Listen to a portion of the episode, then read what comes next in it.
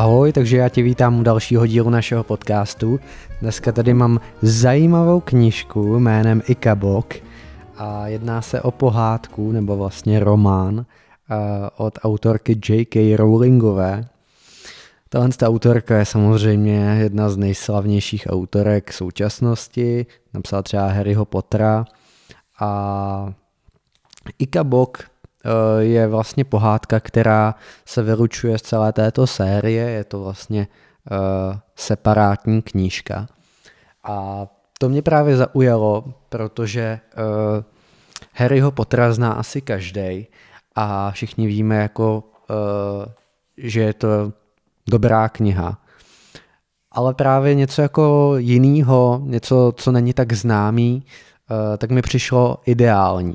Já jsem tuhle tu knížku našel v angličtině a na, měl jsem jí možnost číst ve fyzické podobě, což je určitě uh, dobré zmínit, protože tady ta knížka je nádherná.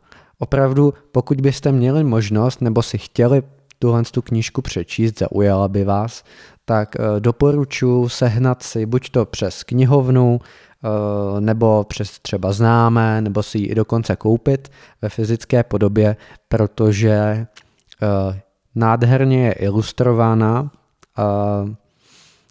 Je vidět, že ta knížka je hezky zpracovaná, že to prostě není odfláklý, eh, že by se na tom šetřilo. Je to fakt moc, moc, moc pěkná věc, takže i třeba investice do budoucna jelikož je to pohádka, tak třeba to můžete poté dát eh, svým dětě, dětem a tak dále. Pojďme ale k tomu, eh, o čem ta knížka je. Eh, celá tahle ta knížka tak se odehrává ve fantazi světě. Nejsou tam však takový ty typický postavy, které by byly ve fantazi. Je to spíše takové království, ve kterém uh, se lidi bojí uh, Ikaboka. Jo, tož to má být určitá hm, příšera a uh, lidi se ho bojí, protože o něm kolují různé mýty a lidé prostě věří, že tady ta příšera se někde skrývá a může se, pokud ji naštveme, tak se může objevit a spustošit město a tak dále. Eh, jednak žijí v tomhle tom strachu, ale jednak eh, ta pohádka taky vypráví o tom, eh, jak právě tohohle z toho strachu využívají takový ti rádci krále a snaží se z lidí dostat peníze právě pomocí strachu a tak dále. Je to taková ta typická pohádka, ve které je uh, král, který bohužel uh, neví, že jeho poddaní nebo ty uh, jeho rádcové jsou vlastně uh, chtiví a chtějí vlastně převzít tu jeho moc. Král samozřejmě symbolizuje takového toho uh, dobrého chudáka, který v podstatě je uh, hloupý a nedokáže odhadnout Eh, že jeho poddaní se ho snaží právě eh, pošpinit a pošpinit jeho jméno na veřejnosti a tak.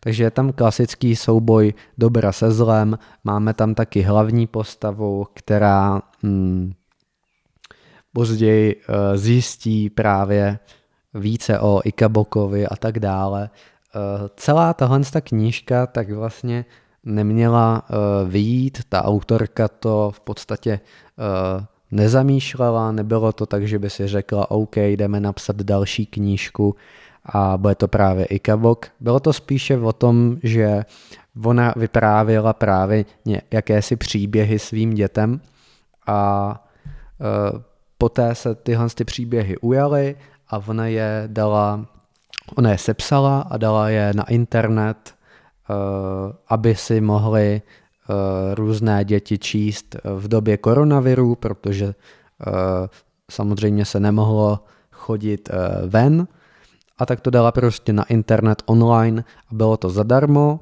A později, když se jakoby zjistilo, že to má větší úspěch, tak se začaly tisknout i výtisky a byla uspořádána soutěž na ilustrace, do kterých se mohly zapojit děti z celého světa a vždycky na určitou část té knížky tak vybrali právě nejlepší možný dílo. Takže v podstatě ty ilustrace se tam liší, nenalezneme tam ilustraci, uh, více ilustrací od jednoho autora, každá ta ilustrace je separátní od nějakého teda, od nějakého teda uh, dítěte.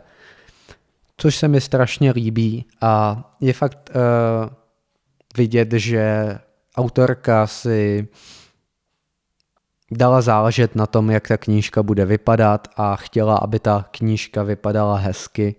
A na těch ilustracích je to taky krásně vidět, že uh, ta knížka je pro děti. Jsou tam právě jako ilustrace od dětí, to znamená, že tam uh, člověk nenalezne nějaké extrémní díla, která jsou prostě úplně dokonalá, ale je tam fakt jako vidět, jak třeba toho Ikaboka uh, si představují děti a tak dále. Takže je to fakt krásná uh, pohádka, dalo by se říct. A lituju, že jsem to čet, nebo bych to doporučil. Takhle. I pokud nejste ve věku té cílové skupiny, která je okolo 7 až 9 let, tak si myslím, že eh, to může zaujmout i starší čtenáře. Eh, díky tomu výjimečnému stylu vypravování, která, které prostě uh, Rowlingová umí, jo, to, to je jasný. Známe to například z toho Harryho Pottera nebo fantastických zvířat. Je fakt vidět, že je to kvalitní dílo, mně se moc líbilo, i přesto, že je to vlastně pohádka, Zároveň to ale můžete brát jako odlehčenou literaturu, protože jsou tam uh, nejenom ty uh, prvky té pohádky, ale zároveň to má i trošičku hrubší smysl. Je tam například uh, vyobrazený to intri, intrikování, právě prácování s tím strachem a tak dále. Takže si myslím, že je to i pro starší čtenáře a uh, že každý si z toho tak nějak jako vezme, uh, co potřebuje. No a uh, knížka se stala docela úspěšnou, i když je v podstatě jako celkem, celkem mladá ta knížka. Jo. Byla vydána, jak jsem říkal, v období koronaviru. Takže tady máme další skvělou věc. Pohádku jsme tady ještě neměli, a já ji můžu uh, z celého srdce doporučit. Uh, ono ty pohádky se hodnotí trošku jinak než normální knížky, ale uh, jako kdybych to měl hodnotit, tak bych dal asi čtyři hvězdy z pěti. Uh, já moc pohádky teda nečtu, ale uh, kdyby teda jako bych měl hodnotit čistě jako v tom žánru těch pohádek, tak je to, jak, tak je to fakt jako dobrý, až by to možná mohlo být na pět bodů z deset, pět eh, hvězd z pěti, pardon, pět hvězd z pěti, ale jako když to vezmu tak jako overall prostě knížku, tak bych tomu dal čtyři z pěti. Moc se mi to líbilo, uh, moc se mi líbilo to zpracování, uh, příběh je takový, řekl bych, neokoukaný a jo, pokud třeba hledáte nějakou knížku pro uh, své děti nebo uh, máte třeba mladšího sourozence, tak je to moc fajn.